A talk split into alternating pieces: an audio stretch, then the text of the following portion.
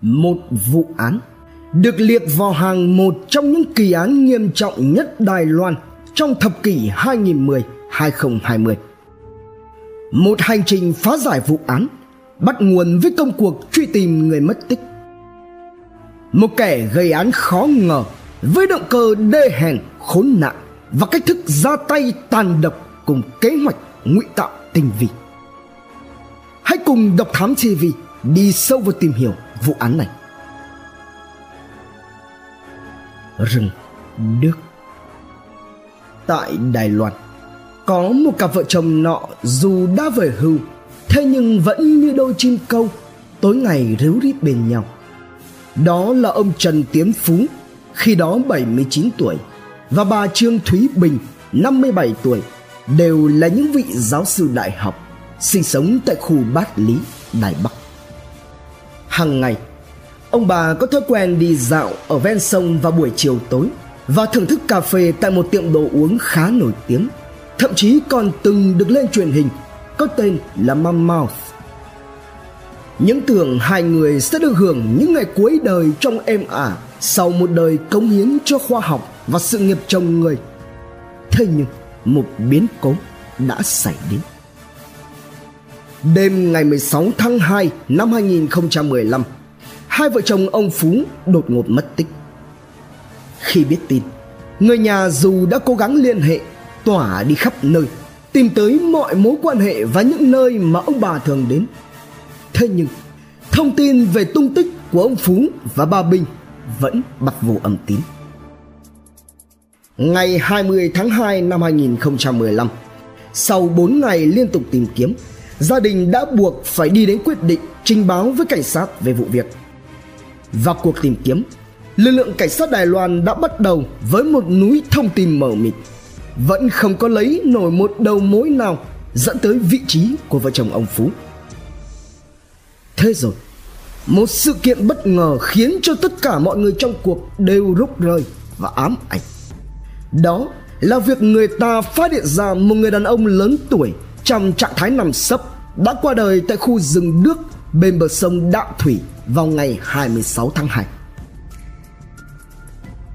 Danh tính Nhận được tin báo, vẫn như mọi lần, lực lượng cảnh sát Đài Loan đã nhanh chóng có mặt tại hiện trường và tiến hành tổ chức công tác khám nghiệm. Qua nghiệm thì, phát hiện trên cổ của người đàn ông này có một dấu vết làm đứt động mạch. Thời điểm ra đi được xác định trong khoảng từ 8 đến 10 ngày trước khi được tìm thấy – có nghĩa là trong khoảng từ ngày 16 đến ngày 18 tháng 2 năm 2015. Thế nhưng câu hỏi đặt ra lúc này cần phải giải đáp. Người đàn ông xấu số này là ai? Tại hiện trường, các manh mối để lại cho thấy rất có thể đây là một vụ án đặc biệt nghiêm trọng với động cơ liên quan đến vấn đề tiền bạc. Rà soát và liên hệ lại các vụ mất tích trong khoảng thời gian này, cơ quan điều tra đi đến kết luận Người đàn ông được phát hiện tại khu rừng nước bên bờ đạm thủy ấy chính là ông Trần Tiến Phú. Vậy, nếu như đây chính xác là ông Phú, thì vợ ông tức bà Bình hiện nay đang ở đâu? Xác định đây là một vụ án đặc biệt nghiêm trọng và phức tạp với tính chất ra tay của kẻ thủ ác là vô cùng tinh vi nên sau khi thành lập ban chuyên án, cơ quan điều tra chỉ thông báo trên truyền thông rằng ông Phú đã được tìm thấy và ra đi là do đuối nước. Mục đích của việc tung thông tin hỏa mù này chính là nhằm dụ kẻ gây án lộ sáng bước ra khỏi bóng tối. Song song với đó, công tác tìm kiếm bà Bình cũng được triển khai một cách đồng bộ khẩn trương. Ngụy tạo với vị trí phát hiện ra ông Phú, dòng đạm thủy nhanh chóng được đưa vào tầm ngắm khoanh vùng tìm kiếm. Nhưng Đồng nghĩa với đó là có không ít sự khó khăn, thách thức được đặt ra với ban chuyên án. Bởi lẽ sông Đạm Thủy, tức Đạm Thủy Hà, là một dòng sông ở miền Bắc Đài Loan, khởi nguồn từ núi Phẩm Điền, huyện Tân Trúc, chảy qua thành phố Tân Bắc, huyện Đào Viên và khắp cả Đài Bắc, rồi sau đó đổ ra eo biển Đài Loan. Không những thế, sông Đạm Thủy này còn là dòng sông lớn thứ ba tại Đài Loan với chiều dài 159 km và diện tích lưu vực lên tới 2.726 km vuông là nguồn cung nước chủ yếu cho khu vực đại đô thị Đài Bắc. Do đó nên không loại trừ các trường hợp khác như nếu là bà Bình đã mất bị ra tay và phi tang dưới sông thì cần phải xác định được đâu là đoạn quan trọng hoặc có hay không khả năng bị cuốn trôi theo dòng đổ về hạ lưng hoặc ra biển. Lúc này, điểm sáng với ban chuyên án đó là việc mặc dù là sông Đạm Thủy lớn như vậy nhưng nếu như xét theo quan niệm của người dân địa phương tại nơi đây thì tên gọi Đạm Thủy chỉ dùng cho đoạn sông từ nơi hợp lưu của sông Đại Hán và Tân Điếm ra đến cửa biển với tổng chiều dài đoạn này là 23,7 km.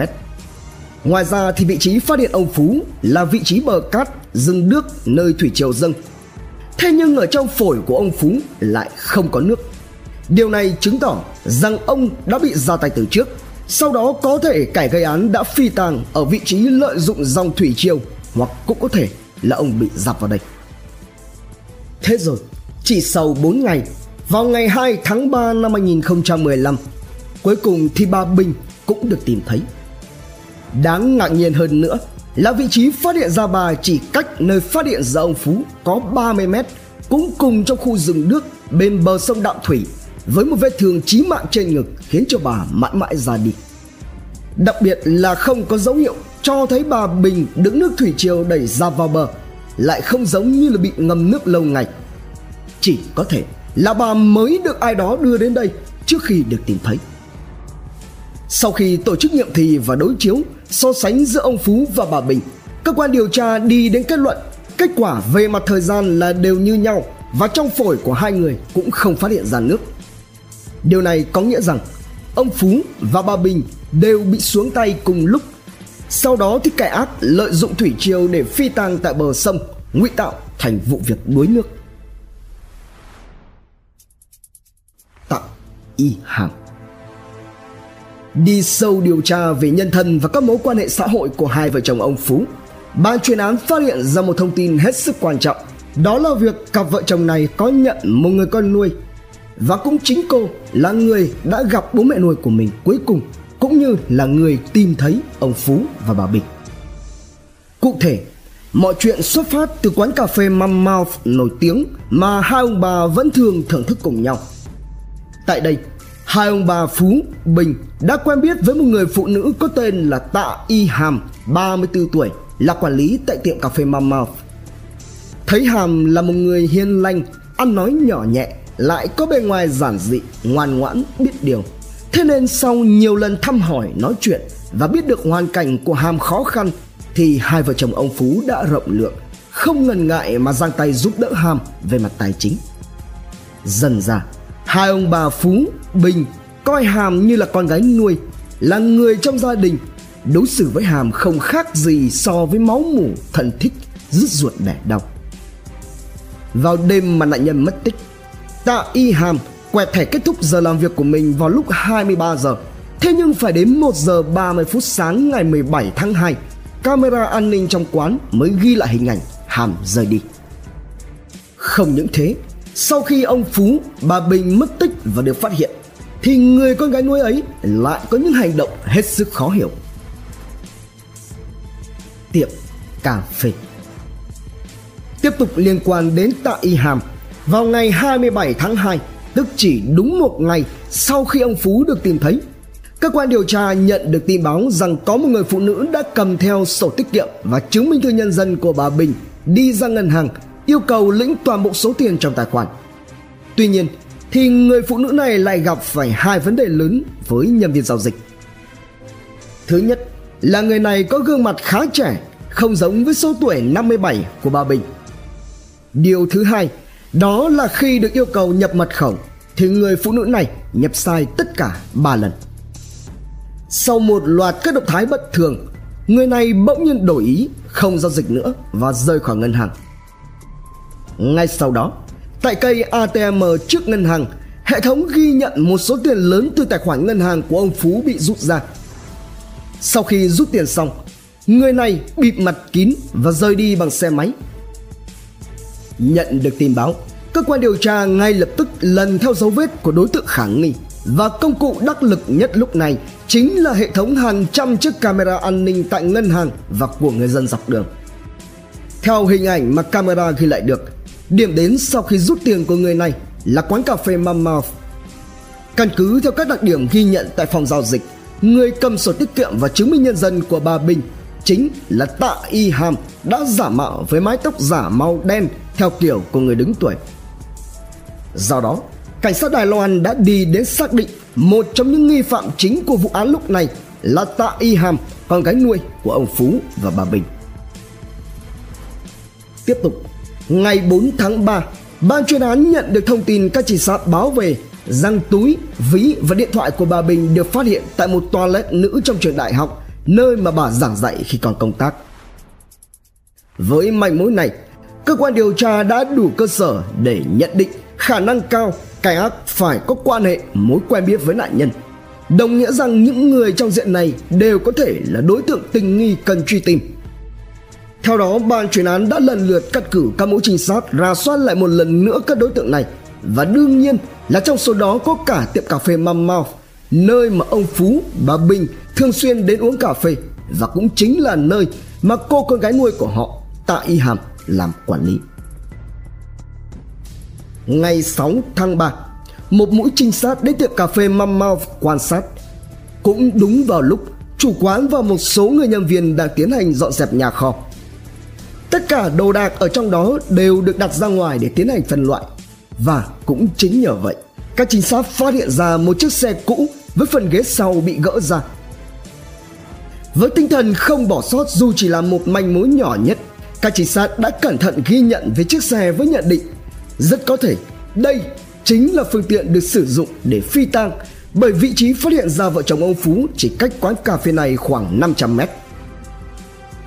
Cùng với manh mối về di biến động của người bịt kín mặt rút tiền từ tài khoản ngân hàng của ông Phú tại cây ATM đi thẳng đến quán Mammoth sau khi rút. Chủ quán là Lã Bính Hoành cũng bị liệt và diện tình nghi. Muộn mà. cho đến lúc này với những bằng chứng tài liệu thu thập được đều ít nhiều xoay quanh tiệm cà phê Mom Mouth, ban chuyên án đã tiến hành họ án và thống nhất đưa ra nhận định sự việc đau lòng xảy đến với vợ chồng ông Phú nhiều khả năng liên quan tới quán cà phê này. Ngày 7 tháng 3, sau khi lên rà soát lại một lần nữa thật kỹ và đi đến quyết định, ban chuyên án đã tiến hành bắt giữ và tạm giam tới 4 nghi can tình nghi liên quan đến vụ án bao gồm Tạ Y Hàm, chủ quán cà phê Mama, Lã Bính Hoành và hai vị cổ đông của quán là Trung Điển Phong và Âu Thạch Thành để phục vụ cho công tác điều tra phá giải vụ án. Ngay sau khi bị tạm giam, lần lượt cả bốn nghi can đều được tiến hành làm việc đấu tranh ngay tại trụ sở cảnh sát. Tại cơ quan điều tra, cả ba nghi can là Hoành, Phong và Thành đều một mực phủ nhận rằng bản thân mình không hề liên quan đến vụ án Tuy nhiên thì sự phủ nhận của họ gặp phải một chướng ngại. Đó là khi tách riêng ra thẩm vấn, Tạ Y Hàm đã tự thú nhận chính Hàm là người bỏ thuốc mê vào trong cà phê của vợ chồng ông Phú theo chỉ thị của Hoành nhằm chiếm đoạt tài sản của vợ chồng giáo sư. Nhưng Hàm chỉ nhận tới đó, còn mọi việc sau khi ông Phú, bà Bình uống ly cà phê đó diễn ra như thế nào, Hàm đều không tham gia và không hay biết gì. Đối chiếu lời khai của các nghi can, để làm sáng tỏ vụ việc và truy tìm sự thật. Lần lượt từng nghi can còn lại phải chứng minh về tài chính và các hoạt động của bản thân trong khoảng thời gian xảy ra vụ án. Thế nhưng, kết quả điều tra lại cho thấy họ đều là những người bình thường, có tài chính ổn định, không nợ nần, bài bạc, không có động cơ chiếm đoạt tài sản theo như lời khai của Tạ Y Hàm và mọi chứng cứ ngoại phạm rất chắc chắn, thuyết phục và xác thực. Bên cạnh đó thì mọi bằng chứng mà cảnh sát nắm trong tay lúc này cũng không đủ để buộc tội cả ba người hay là chỉ ra được cụ thể họ có liên quan tới vụ án như thế nào. Cuối cùng thì sau đó không lâu, Hoành, Phong và Thành đều được phóng thích trả lại tự do. Kẻ tình nghi còn lại cuối cùng nằm trong vòng tạm giam chính là Tạ Y Hàm. Sau rất nhiều đấu tranh, thuyết phục và đưa ra những lập luận bằng chứng không thể chối cãi thì Hàm vẫn rất ngoan cố không chịu thừa nhận. Chỉ cho đến khi sau một lần nhìn lại những hình ảnh giải phẫu ông Phú thì Hàm bỗng bật khóc. cúi đầu nhận tội và khai báo thành khẩn đầy đủ diễn biến về hành vi vi phạm pháp luật của mình. Đội lốt người. Theo lời khai của Hàm, Động cơ của ả là vì tiền. Cụ thể Trong khoảng thời gian quen biết với vợ chồng ông Phú Ả được biết hai người có khối tài sản cực kỳ lớn Nhưng lại không có con Nên Hàm đã cố ý tiếp cận họ. Với sự thông minh Khéo léo cùng vẻ ngoài ngoan hiền giản dị Hàm đã nhanh chóng lấy được lòng vợ chồng ông Phú Dần ra trở thành con nuôi của họ. Cũng kể từ đây Ông Phú dạy cho Hàm đầu tư chứng khoán, cổ phiếu và lập cho Hàm một tài khoản chứng khoán cùng với một số tiền lớn để cho Hàm thực hành. Về phần tiền lãi thu được từ tài khoản này, ông Phú và bà Bình không lấy, coi như cho không Hàm làm phí sinh hoạt hàng ngày. Không những thế, hai vợ chồng ông Phú vì không có con, này có con nuôi nên lại hết mực cưng chiều và hay tặng cho Hàm các món đồ trang sức có giá trị. Dù một tấc lên trời, tự nhiên chạm vào vạch đích như thế. Nhưng đối với hàm mà nói lòng tham vô đáy của ả à không thể thỏa mãn được. Hàm vẫn chưa hài lòng với những gì mình có. Cứ thế ngoài thì cười nói ả à ơi thế nhưng bên trong hàm vẫn luôn để ý xem vợ chồng ông phú còn của nả gì ở đâu nữa không? Thế rồi trong một lần hàm đến nhà chơi ông phú mở cho hàm xem két của gia đình. Đó là một chiếc két bảo hiểm với mức độ bảo mật cao, chứa đựng trong đó là khối tài sản khổng lồ, bao gồm rất nhiều tiền mặt và vàng bạc trang sức. Cũng chính cái giây phút ông phú mở lòng ấy, đồng tiền đã làm mờ mắt hàm. Những mong ước đổi đời thầm kín nhất, những góc tối con quỷ tham lam khốn nạn trong hàm trỗi dậy. Sau khi ra về hàm không có lấy một phút giây yên bình là bởi vì hàm còn bận lên một kế hoạch tinh vi, chi tiết, hòng chiếm đoạt tài sản của chính người coi ả à như con ruột sau nhiều lần chờ đợi, cuối cùng thì thời cơ của hàm cũng đến đó là vào tối ngày 16 tháng 2 khi vợ chồng ông Phú đến quán Mama uống cà phê như thường lệ. Hàm đã lém bỏ thuốc an thần vào đồ uống của hai người. Đợi cho đến khi thuốc ngấm dần, Hàm mới lấy cớ là đưa bố mẹ nuôi về nhà rồi lần lượt ra tay và giấu họ đi trong một nhà kho bỏ hoang ở gần đó. Tiếp tục hàm lấy chìa khóa trong túi sách của bà bình đến mở két tại nhà của vợ chồng ông phú nhưng không thành công. Tới tối ngày 25 tháng 2 lợi dụng lúc đêm tối và sương mù bao phủ hàm đã dùng xe đẩy có trong nhà kho của quán đưa ông phú đi phi tang và cũng thực hiện cách thức tương tự đối với bà bình trong đêm ngày 1 tháng 3 về những vật dụng của bà Bình được tìm thấy tại toilet nữ trong trường đại học thì Hàm khai làm như vậy là để đánh lạc hướng cơ quan điều tra. Tòa tuyên án Sau khi vụ án được phá giải thành công, dư luận Đài Loan khi đó đã vô cùng sốc và chấn động vì không ai có thể ngờ được rằng một người phụ nữ với vẻ ngoài ngoan hiền như là Hàm lại có thể ra tay một cách tàn độc đến như vậy. Nhất là khi đó chính là cha mẹ nuôi của mình. Nhiều người đã bày tỏ sự xót thương cho cặp đôi giáo sư xấu số khi mà lòng tốt của họ đặt nhầm chỗ. Vụ án cũng được liệt vào hàng là một trong những kỳ án nghiêm trọng nhất tại Đài Loan trong thập kỷ 2010-2020. Và rồi, bản án cuối cùng đối với Tạ Y Hàm cũng được tuyên ngày 14 tháng 9 năm 2017, Tòa án Đài Loan mở phiên tòa xét xử vụ án. Kết thúc phiên tòa, hội đồng xét xử đưa ra phán quyết tổng hợp hình phạt đối với bị cáo Tạ Y Hàm buộc phải thi hành là bản án tù trung thân. Trân trọng cảm ơn quý khán thính giả đã theo dõi. Subscribe, ấn chuông đăng ký để cập nhật những video mới nhất.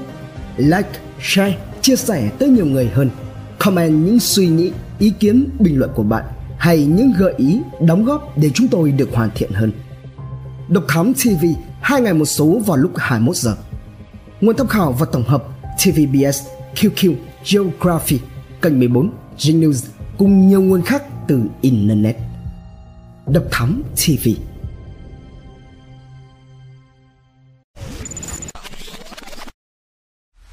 Theo dõi những nội dung vô cùng hữu ích và thú vị trên YouTube qua hệ thống kênh của Passion Studio. Ghé thăm kênh Độc Đáo TV để theo dõi những thông tin kinh tế, tài chính, kinh doanh, khởi nghiệp. Đến với Độc Lạ TV để khám phá những câu chuyện độc đáo và kỳ lạ. Khám phá những vụ án kinh điển và bí ẩn, cập nhật tin tức an ninh nóng hổi cùng Độc Thám TV hay tìm hiểu về lịch sử Việt Nam qua Bí ẩn sự Việt cùng nhiều kênh YouTube bổ ích khác đang được xây dựng và hoàn thiện mỗi ngày. Fashion Studio mang đến những giá trị thiết thực